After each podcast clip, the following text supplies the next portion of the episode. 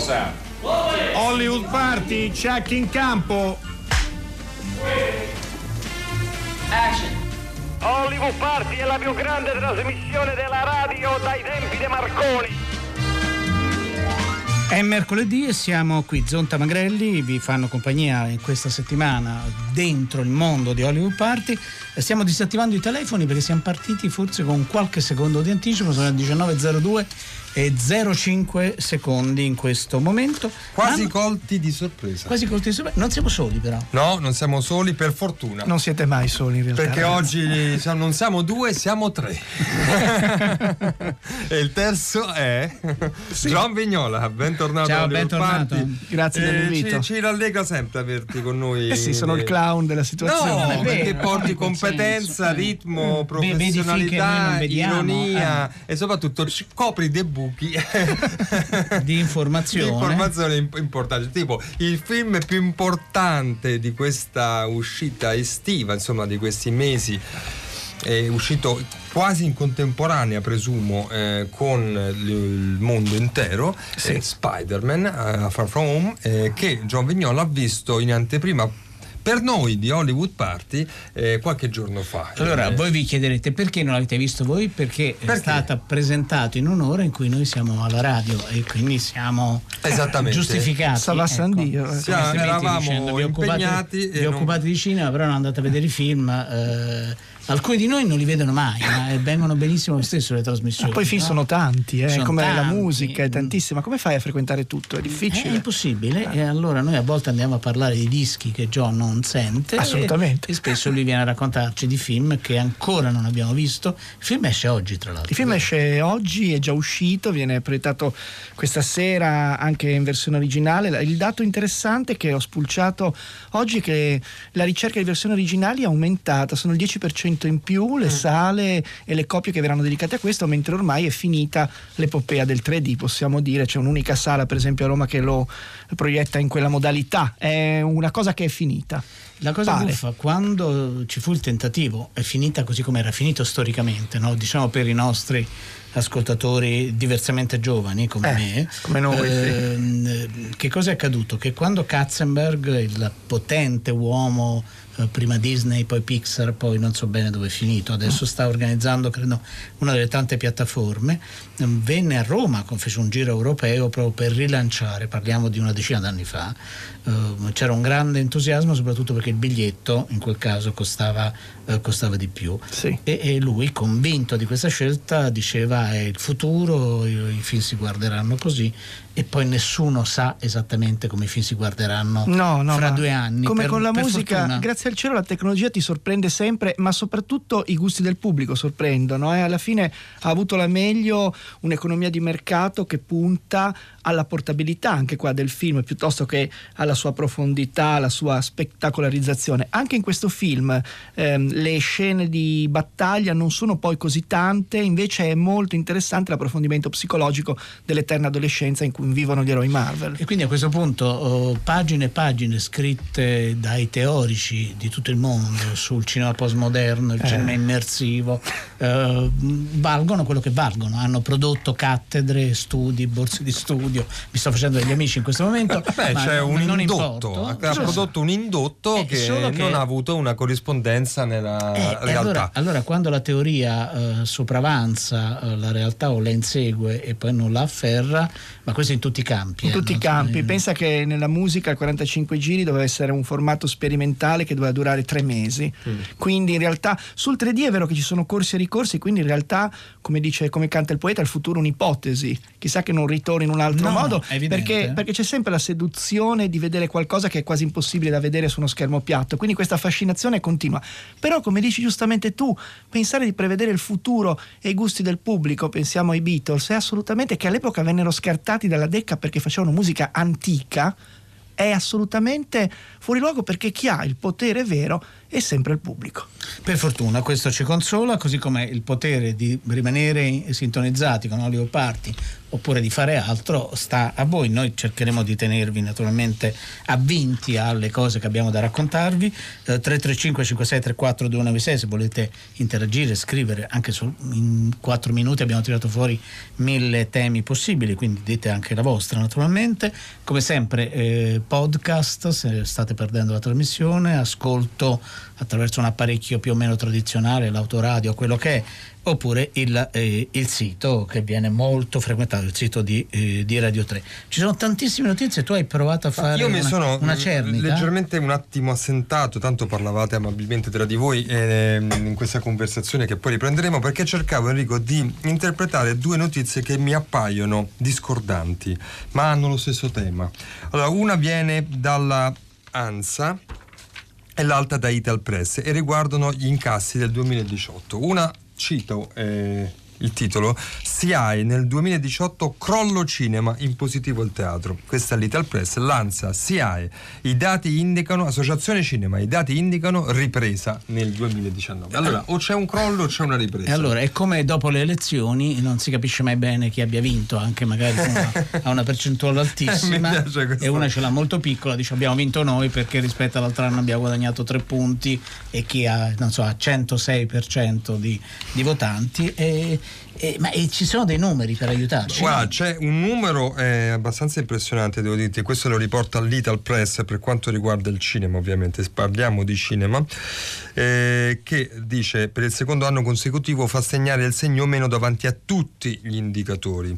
Infatti si sono persi, e questo però non capisco bene cosa vuol dire, 7,9 milioni di ingressi che vuol dire 7,9 milioni di biglietti meno venduti, suppongo. Ok, sì. benissimo. Credo. Avete ragione. Rispetto al 2017, mentre la spesa al, po- al botteghino è diminuita del 6,44% e quella del pubblico del 6,89%. Insomma, abbiamo perso quasi il 7% del pubblico rispetto all'anno e allora forse questo segno negativo però poteva andare peggio e quindi è stato un risultato positivo. Mettiamolo così insomma, eh beh, certo, è un po' così da, da, sofisti però mm, questo sì.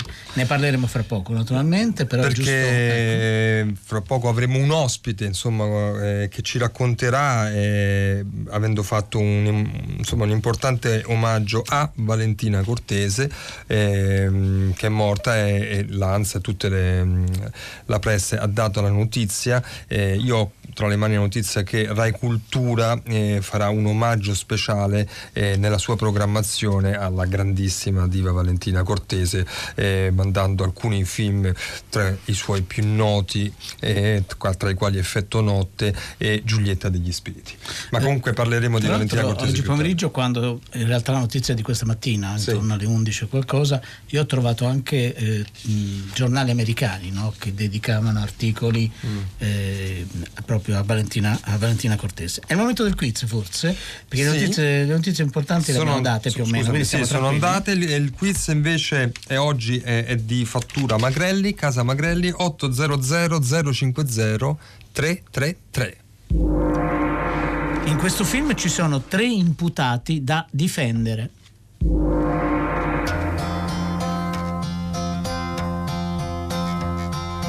Yesterday All my troubles seem so far away. Now it looks as though they're here to stay. Oh, I believe in yesterday. Suddenly, I'm not half the man I used to be. There's a shadow hanging over yesterday came suddenly.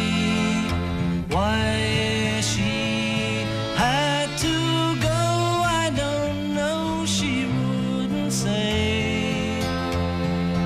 I said something wrong, now I long for yesterday. Yesterday, love was such an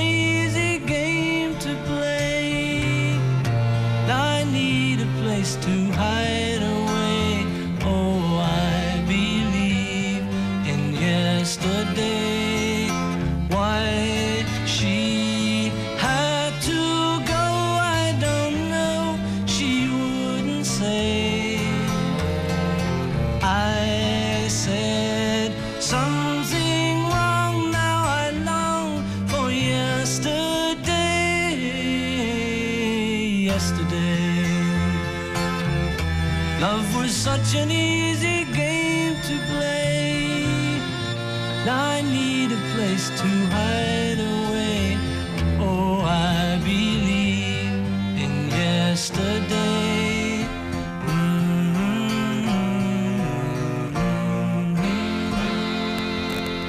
Vi chiederete perché sentire perché tutto questo perché tutto questo perché ancora i Beatles perché basta. ancora i Beatles perché affliggerci con questo perché fanno una musica vecchia questo, questo, Beh, classico sì. così invecchiato male tra l'altro mm. diciamo la verità guarda che ne sono suscettibile anche se fai dell'ironia eh, su queste cose ironia ironia tocchiamo delle corde sensibili di John Vignola mm. ma non l'abbiamo messo per irritarlo oppure per eh, così corteggiarlo Speriamo, in qualche modo eh. ma perché c'è qualcosa che ha a che fare con un film, con i Beatles e con Yesterday. Anche qui Vignola ha avuto l'occasione di vedere in anteprima, e qui veramente ne parliamo con un certo anticipo rispetto a quella che sì. sarà l'uscita italiana, un film il cui titolo è Yesterday. Sì, è un film eh, su cui fare spoiler eh, è importante ed è molto difficile, è firmato da Danny Boyle che conosciamo tutti anche per il suo sguardo trasgressivo, basta parlare di train spotting e quindi sappiamo che le sceneggiature anche di un certo tipo sono il suo pane e lo è questa in particolare perché in Yesterday che è uscito alla fine di giugno, non qui in Italia, qui in Italia arriverà a settembre inoltrato, il protagonista è potremmo dire un mediocre musicista musicista che ha uno strano incidente, non so se qualcuno di voi ha visto una bellissima serie televisiva che si chiama Life on Mars. Life on Mars vede eh, un, uh, un ispettore della polizia di Manchester che si risveglia nel passato, negli anni 70, e la prima cosa che ascolta dalla sua radiolina è appunto Life on Mars David Bowie. Non dico che sia la stessa cosa, però il protagonista viene catapultato in un mondo che sembra il nostro, quindi magari c'è Hollywood Party, ci sono i cinema, c'è Enrico Magrelli, c'è Dario Zonta, ci sono pure io, ma non sono mai esistiti i Beatles. Ah, quindi un universo eh, parallelo, una, capite, un'altra storia. Eh, capite che questo, essendo un musicista, ha una tentazione infame a cui noi stessi, che magari musicisti non siamo, non sapremmo resistere. Vi ricordate, vero Benigni? Eh certo che non ci resta che piangere. Ecco, allora, la prova del 9, senza evitare di fare spoiler, però molto divertente, è, ma la musica dei Beatles è davvero così forte e riesce a bucare gli ascolti di tutti anche se uno non l'ha mai sentita prima, cioè negli anni 90 mm, o mm. negli anni 0, la musica dei Beatles, ancora qualcosa da dire? La risposta secondo me è banale, non voglio fare spoiler e quindi eh, vi lascio al...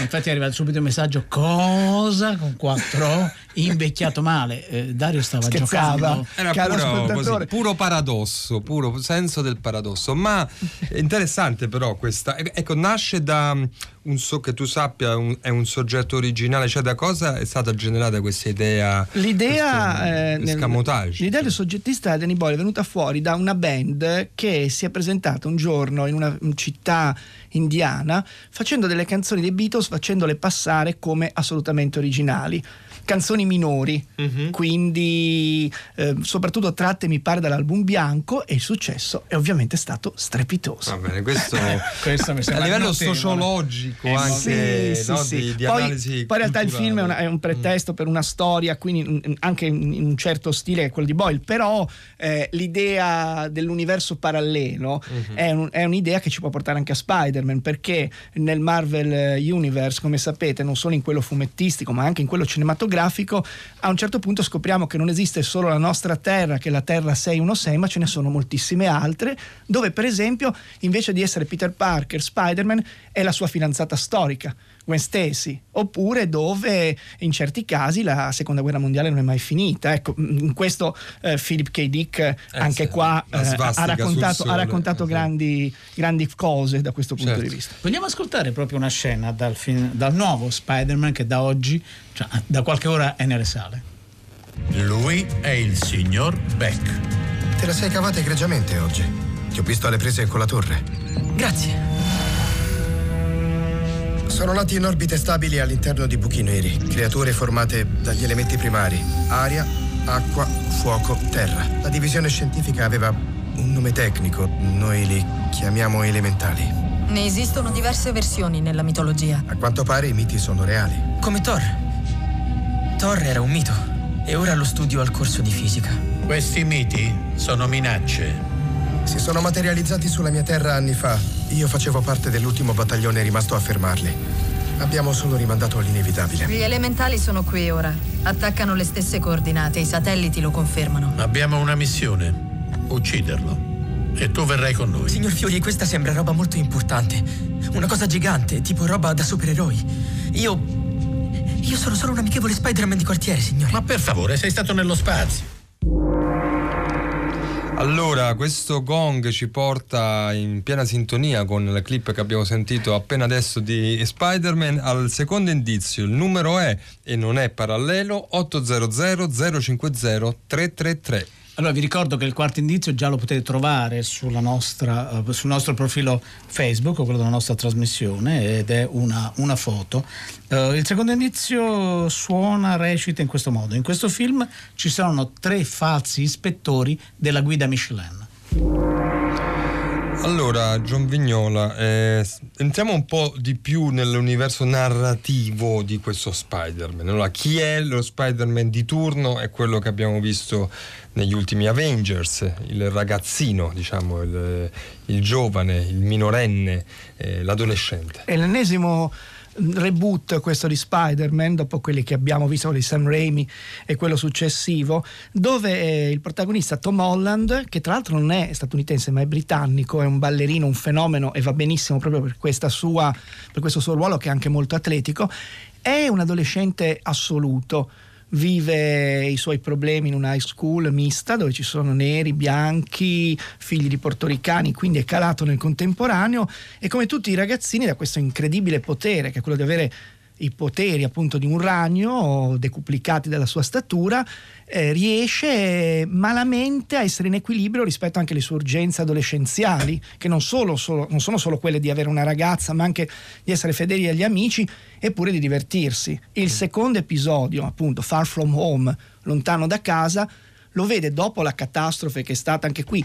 È veramente difficile raccontare la trama di questo episodio di Spider-Man e, del, avere... e, dell'universo Marvel, ma perché ormai con questa cosa che non bisogna fare spoiler, io cercherò di non dirvi quello che è successo alla fine nell'ultimo episodio di Avengers, però ci sono però stati dei, sono cose, dei lutti. È un fatto noto. Sì, lo so, però sai, non è detto, uno potrebbe anche vederlo certo, senza certo. aver visto il precedente, cioè, ci sono stati dei lutti notevolissimi e questo ragazzino fugge dalle responsabilità andando in vacanza. Dove si trova nella prima importante sequenza di questo film a Venezia. E a Venezia succede letteralmente di tutto perché il super cattivo di turno, quello che non era ancora stato stranamente mai affrontato dagli altri registi, anche in questo reboot, è Misterio. Misterio, per chi non lo conosce, è uno che manipola la realtà. Non vi dico, non vi posso nemmeno dire perché, non, se farei spoiler, se è buono o cattivo, però Misterio si trova a Venezia mentre Venezia viene fatta quasi a pezzi da un elementale che prende l'acqua della laguna e cerca di distruggere Venezia. Credo che molti degli, eh, dei nostri spettatori, dei nostri connazionali, forse rimarranno un po' storti rispetto al modo in cui Venezia viene rappresentata in questo film perché è molto molto americanizzata, non vi dico di più. No, questo, questo, crea davvero una grande curiosità, quindi viene distrutta, viene distrutta insomma, diciamo viene che viene assalita in maniera, assalita. In maniera molto e non forte. sono le grandi navi però in questo caso. No, e, e però, però, c'è un, insomma l'acqua è molto presente, anche alcuni monumenti importanti di Venezia, poi l'azione si sposterà e culminerà eh, a Londra, eh, però la città e il paesaggio urbano di Spider-Man che noi siamo abituati a identificare New York diventa invece una città diversa come Londra una città diversissima come Venezia. Il vero punto di questo film che lo rende assolutamente riuscito, al di là degli spettacolari effetti che ci sono, è proprio questo ritratto di un adolescente e anche ehm, il modo in cui si stacca sempre di più l'universo Marvel cinematografico da quello fumettistico. In Tom Holland, Spider-Man ci sono confluenze che vanno da un altro Spider-Man di un'altra terra, che eh, addirittura rendono, e questo forse non è uno spoiler, la fidanzata e poi moglie storica di Spider-Man, che nel fumetto Mary Jane è una modella molto prosperosa, invece una specie di intellettuale matematica che sembra quasi lui. Quindi ci sono degli stravolgimenti molto interessanti, oltre al suo migliore amico che è un nero e che si chiama Ned Leeds, che però non ha niente a che vedere con Ned Leeds fumettistico, cioè c'è da divertirsi anche per gli appassionati di fumetti perché rimarranno molto eh, scossi proprio dalla, ehm, così, dalla creatività con cui Peter Parker è stato ricostruito e dalla sua contemporaneità assoluta. Ho una domanda. Sì. La, la faccio dopo la clip, casomai? Sì, dopo la Dai. clip. Little Red Riding Hood. Let's start the story a different way. It was dark inside the wolf. Okay, here we are. Beat the rush. Yeah, to rush out. Lucky for us, we got the best seats in the house. Let's go. You look really pretty. Therefore, I have value. No. No, that's not what I meant at all. I was just. I'm messing with you. Thank you. You're welcome. You look pretty too. Oh my gosh, opera glasses. So cute. Can I? Want to go in on a pair? You mean let's sit next to each other? Yeah. Parker, are you in position? No. Okay. No, Why the hell you don't want to sit next to me, here? no, you, you just don't want to take cross. I didn't mean that. I, uh, uh, if you go ahead, I'll go grab us a pair. Parker, No, I'm coming. Questa è una clip, come avete riconosciuto in lingua originale, e ah, l'abbiamo messa anche perché, come giustamente diceva eh, John Vignola, eh, questa uscita comunque massiva, massiccia eh, di Spider-Man nelle sale italiane è anche caratterizzata da una percentuale piuttosto alta, basta vedere ad esempio le sale a Roma, eh, di eh, eh, copie in lingua originale, per chi volesse fare cielo, sì. questa esperienza. Eh, un'ultima domanda volevo fare a John prima di eh, salutarlo, Res- più non dico teorica, però che mh, ri- non riguarda esattamente solo questo Spider-Man. Eh, l'universo, ma cioè si può godere, questa è la domanda, di Spider-Man senza essere dentro il mondo degli Spider-Man, degli Avengers, del fumetto, cioè il post moderno no, che tutto collega e tutto cita eh, e che di Spider-Man qui è diventato quasi una rappresentazione massima. Qui insomma un ragazzino che non sa niente se lo gode oppure fa casino non capisce niente. Allora, intanto è difficile trovare un ragazzino che non sa proprio, proprio Vabbè, niente. ok. No, no, bisogna partire da questo presupposto ragione. che il- l'universo Marvel eh, è diventato un blockbuster, come si diceva una volta, talmente innervato nella realtà degli adolescenti che Spider-Man, ma pure in Italia, se pensate che l'uomo ragno è stato affrontato quando ancora lo chiamavamo così, da due antipodi, Francesco De Gregori che gli dava le fattezze di Craxi e invece gli 883 di Max Pezzali, no? Allora, eh, l'uomo ragno soprattutto, così come Capitan America, appartengono talmente a un nostro immaginario comune, è come dirvi Topolino, c'è qualcuno che non conosce Topolino, alzi la mano, tant'è vero che la Disney Corporation ormai li possiede tutti, adesso possiede pure l'universo DC, quindi il punto, secondo me, non è tanto se ti senti escluso dall'universo di Spider-Man, come bisogna chiamarlo adesso, ma più quanto questo Spider-Man è credibile proprio al di là di questo marchio che alle volte può sembrare invadente, quasi soffocante. Ecco, devo dire che questi due episodi di Spider-Man hanno dalla loro parte una grande vivacità nel descrivere, ma molto da un punto di vista americano, quelle che sono le aspirazioni, le frustrazioni di una nuova generazione dei cosiddetti millennials che abbiano o non abbiano superpoteri sono veramente nei guai. E questo film racconta anche dei guai di una generazione che secondo me si può riconoscere in questo film che ha una fa- fattura talmente eh, elevata eh, che però non lo rende un prodotto unicamente commerciale. Vuoi per i protagonisti, vuoi per i personaggi vuoi anche per il modo in cui è stato scritto e diretto. Grazie, grazie John Vignola. grazie a voi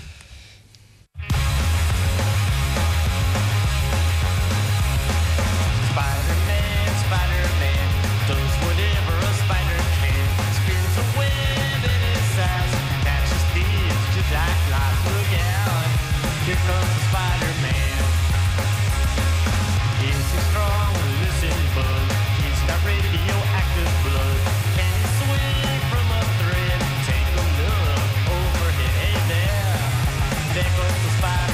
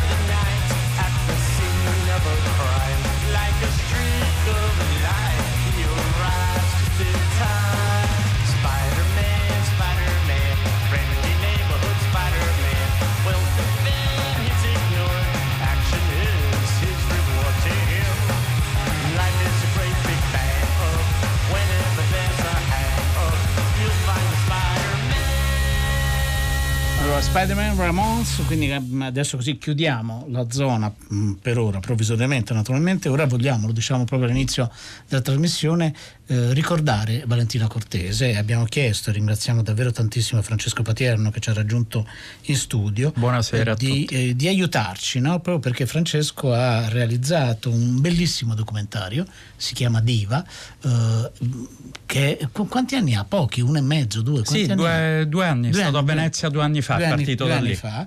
Uh, tra l'altro sta per andare di nuovo in onda, vero? Mi dicevi? Sì, domani per quello che è successo Sky Arte che eh, ha coprodotto il film lo manda in prima serata a 21 e 15. E quindi c'è la possibilità di vederlo, di rivederlo naturalmente. E, e quindi tu hai lavorato su Valentina eh, Cortese. Se non ricordo male, Francesco Patierno, tu non ne sapevi molto, vero? Ricordo no, ma male. addirittura quando eh, il, il, produttore, uno dei produttori, Daniele Orazzi, che tra l'altro è anche il mio agente, mi eh, fece questa proposta, io mi, mi, mi, ero quasi offeso, no? perché ho detto ma io che c'entro con Valentina Cortese, a parte che conoscevo solo quella foto che forse hanno visto tutti quanti, lei a una certa età col foulard in testa.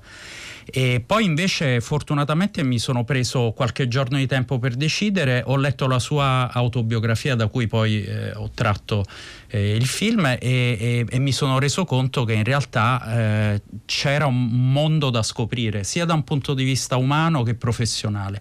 Un mondo pieno di colpi di scena che hanno favorito poi le idee che, che, che, che fanno da base alla, alla drammaturgia diciamo, della storia e, e, un mondo nel quale perdersi e soprattutto il mondo di una donna eh, assolutamente avanti, avanti mh, mm, non dico pioniera perché è un, un, termine un po' vecchio, ma una donna che sapeva capire in anticipo delle cose, che ha preso delle decisioni importanti, molto coraggiose e che soprattutto eh, ha anticipato eh, quello che sarebbe stato il fenomeno Me Too, ebbe una, un avance da un produttore certo. cinematografico che, che che poteva ehm, essere assolutamente paragonato a, a, quello che ha generato il tutto e lei semplicemente rifiutò uh, l'avance ehm, con un gesto, con un plateale. gesto plateale con un bicchiere di whisky in faccia e dando una risposta molto chiara, molto netta e molto coraggiosa perché lei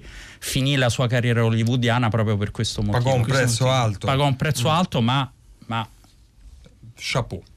Allora è arrivato un messaggio di Carlo Cotti che l'ha conosciuta e ha lavorato uh, con lei. C'è un, un, ricordo per Valentina Cortese, seria professionista, due film come aiuto. Uh, Carlo ha fatto l'aiuto in questi due film che erano uh, Fratello Sole e L'assassino di Trotsky. Poi come voce recitante nel mio primo documentario come regista Il ricordo più bello. Ho seguito le prove al piccolo teatro nel, nel Giardino dei Ciliegi eh, e non riesco a leggere Vale, grande... Ah beh sì, una sua grande amica come suo figlio Jackie e Richard uh, Basehart, credo, se leggo bene, non ci vedo più, ho scoperto che devo cambiare gli occhiali, cosa succede? Questo è un dettaglio. Vogliamo ascoltare proprio subito Valentina Cortese, tra i tanti film che ha fatto c'è anche un film con uh, Fellini, diretto da Fellini, Giulietta degli Spiriti. 1 5 21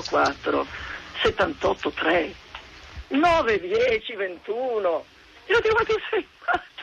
Insomma, abbiamo recitato con i numeri e così ho imparato a recitare con i numeri. Difatti Truffaut, anche lui ha voluto che si ripetesse questa scena alla Fellini. E poi, insomma, lavorare con Federico era veramente straordinario, poi così charmoso come era, otteneva tutto quello che voleva.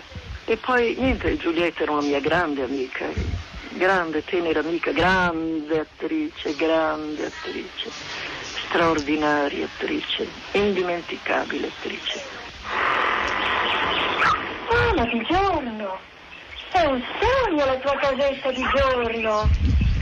Ciao Val! Attenta al cane che qui è pieno di gatti! È un incanto! Oh, oh che profumo, ti inebria! Guarda la rugiada! È la rugiada, vero? Dio, che purezza! Ti fa male il cuore, tanto è bello. Vorrei rotolarmici dentro tutta nuda. E perché non lo fai? Ma no, non si può fare, siamo diventati dei complicati, degli incivili. Questa che avete sentito Enrico è appunto una clip tratta da Giulietta e precedentemente abbiamo la nostra Arcadia ha trovato negli archivi di Hollywood Party che insomma hanno 25 anni di storia una trasmissione del primo luglio del 2003 nella quale appunto la Cortese parlava di Fellini.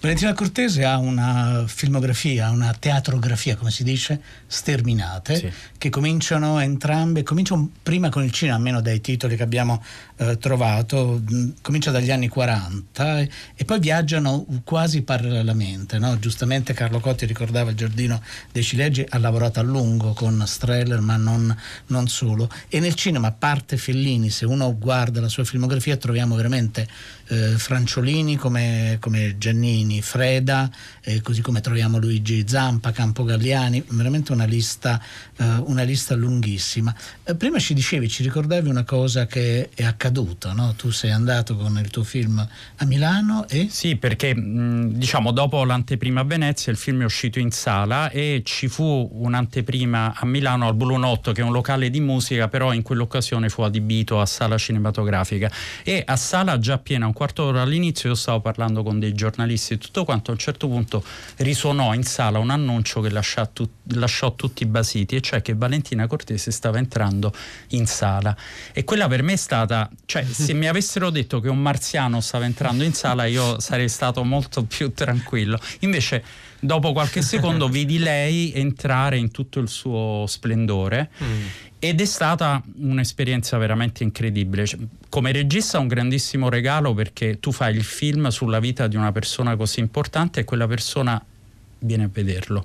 Quindi enorme tensione perché Certo. eh, ti rendi conto solo in quel momento forse magari di essere stato presuntuoso o addirittura troppo ambizioso nel voler mm, mm, raccontare una storia così importante. Invece lei che doveva stare, perché all'epoca aveva già 93 anni o 94, doveva stare solamente un quarto d'ora per un sal- saluto, ha insistito con il medico che l'accompagnava, si è voluta vedere tutto il film. Io ho un filmato girato personalmente perché mi sono messo dietro di lei e guardavo lei che, si che guardava tutta la sua vita scorrere in poco più di un'ora, che commentava, rideva, piangeva e tutto quanto.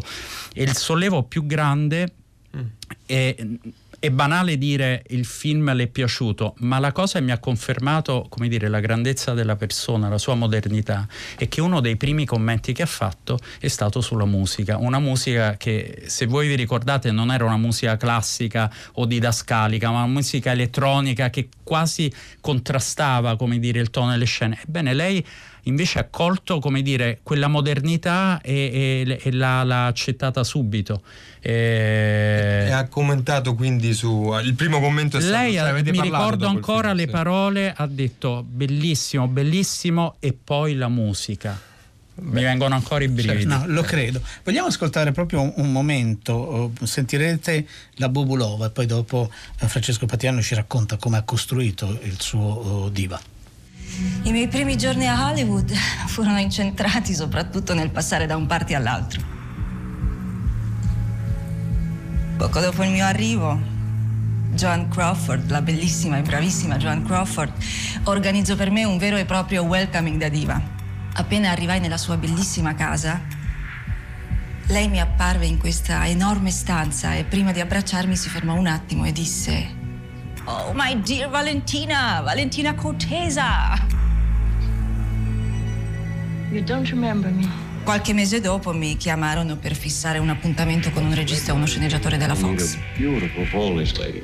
Andai all'indirizzo che mi avevano comunicato, mi sedetti paziente sui gradini delle scale interne, ma nessuno veniva a chiamarmi.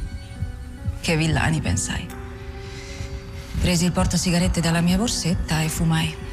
Non ho mai avuto il vizio del fumo, ma in occasioni come queste le portavo sempre con me. Potevano tornare utili. E finalmente si aprì una porta e mi invitarono a entrare. C'era un segretario in piedi, lo sceneggiatore seduto alla sua scrivania che discuteva con una persona, aveva l'aria simpatica, e poi c'era questo regista che non sapevo ancora fosse Jules Dassin. Salutai, nessuno mi disse di sedermi, e allora mi appoggiai delicatamente a una parete. Dassin si avvicinò a me e mi disse: Do you mind if I'm falling in love with you? Risposi per gioco nella stessa sua lingua e se io mi innamorassi di lei? Ci mettemmo a ridere. Beh, Dassen era una persona simpatica, brava, intelligente, era uno dei registi più importanti di quell'epoca. Il gong ci porta al terzo indizio 800 050 333. Nel nostro film misterioso, forse, ci sono due avvocati amanti. Ecco, questo è il terzo indizio, vediamo se qualcuno prova o tenta. Mi sembra che tutto sia immobile al di là del vetro. No, Qualcosa è accaduto, qualcosa è accaduto. Ehm, Francesco Paterno, allora abbiamo sentito un momento della vita eh, del- di Valentina Cortese eh, nella modalità in che tu hai scelto eh, di raccontarla, di rappresentarla, quindi attraverso un'altra attrice eh, che in qualche modo la interpreta, la, la rilegge, la rivive questa vita. Addirittura otto. Addirittura otto. Ci ricordi come è strutturato il film? Sì, diciamo io quando mi cimento in questi lavori che amo molto come genere perché sono un ibrido tra, tra un documentario e un film, si mischiano, non si capisce più poi alla fine che cosa sono. Mi piace appunto giocare con la realtà e la finzione. In questo caso la cosa che mi ha colpito molto è, è una considerazione di quanto un attore porta anche nel film più di finzione possibile la sua vita privata e di quanto poi il copione interpretato influisca sulla vita privata dell'attore, quindi si crea proprio un circolo, eh, come dire, vizioso che mm, non si sa più come eh, sbrogliare. Nel caso di Valentina Cortese ho avuto, vedendo i suoi film, la prova matematica che lei in tutti i suoi film ha portato qualcosa della sua vita. E allora, eh, in qualche modo, oltre a giocare con questo meccanismo, quindi il racconto della sua vita privata in queste otto attrici frammentate che alla fine eh, sono un puzzle e si ricompongono in un'unica eh, figura, ricostruiscono piano piano una storia che va al contrario, perché il più grande colpo di scena della vita di Valentina per quanto mi riguarda risiede proprio nell'infanzia e viene svelato nel finale. Quindi è una storia che va, che va al contrario e che ha un meccanismo chiamiamolo creativo ma soprattutto emozionale eh, che alla fine esce, esce fuori. Grazie alle otto attrici soprattutto grazie ai film della Cortese che sono molto più moderni di quello che pensavo. Grazie a quello che lei ha messo in questi film. A questo proposito, ascoltiamo eh, Effetto Notte fra un attimo, proprio perché eh, è una scena nella quale è con François Truffaut e sicuramente in quel personaggio, lo dice Truffaut, lo dice in un'intervista che ho visto un, po', un bel po' di tempo fa, eh, Valentina Cortese in quel personaggio ci mette molto di sé. Lo ascoltiamo in versione originale. Tu es bizarre depuis quelque temps. Hier soir, quand tu as quitté le repas en plein milieu, c'était. C'était très grossier vis-à-vis de Pamela. Elle est tout de même la femme d'Alphonse, tu sais. On dirait que tu la détestes et que tu fais exprès de lui jamais adresser la parole. Qu'est-ce que vous faites là? Vous voyez que je parle à monsieur. Et alors, allez vite. Et ça, je ne le supporte pas. Oh Je l'ai faite. C'était bien, hein, Non, Ferrand pas vraiment. Enfin, c'était très bien. C'était bien, enfin. hein. C'était bien, c'était bien. Mais c'est pas cette porte-là, vous voyez Ah, je Alors, pensais que c'était même. Non, ça c'est la vaisselle. Oh, et ici, vous avez la vraie porte, voilà. Je pensais que c'était la même, alors Oui. on va la faire. Alors, voilà, on se remet au départ, on refait aussitôt. Je m'excuse, mais je C'est pensais pas que grave. c'était la même fois. C'est pas grave, Sophie. Alors attention. Elles se ressemblent. Ça va Hein. Moteur Pamela, 36 deuxième. Séverine. Franchement, je ne te comprends pas, Alexandre. Tu es bizarre depuis quelque temps. Hier soir, quand tu as quitté le repas en plein milieu, c'était très grossier vis-à-vis de Pamela. Elle est tout de même la femme d'Alphonse, tu sais. On dirait que tu la détestes et que tu fais exprès de jamais lui adresser la parole. Qu'est-ce que vous faites là? Vous voyez que je parle à monsieur, alors? Allez, très vite. Questa era una scena da- eh, di effetto notte, proprio nel quale molto del personaggio immaginato, scritto da, da Truffaut e non solo da Truffaut, eh, a qualcosa o molte cose. Eh, stavamo adesso giocando e stavamo parlando con Francesco Patierno, vi ricordiamo, autore de- veramente di un bellissimo documentario dedicato, si chiama Diva, dedicato a Valentina Cortese. Se uno studia con attenzione, ha la pazienza di leggersi i tanti titoli fatti, si va veramente da Terry Gilliam e io non me lo ricordavo naturalmente, a Franco Zeffirelli, Alberto Bevilacqua, eh, veramente sono dei nomi, è una figura sulla quale eh, lei se n'è andata, aveva 96 anni, questo non l'abbiamo, non l'abbiamo Sì. detto, Eh, per molti a volte accade, no? quando poi non si vede più una persona si pensa già che ci abbia Sì. lasciato, lei invece no, no? Era, era ancora lì. E quindi mh, c'è ancora molto da scoprire. però, Moltissimo, no? che direi che è un personaggio eh, per, per, diciamo le persone più anziane, ma anche molto anziane, no,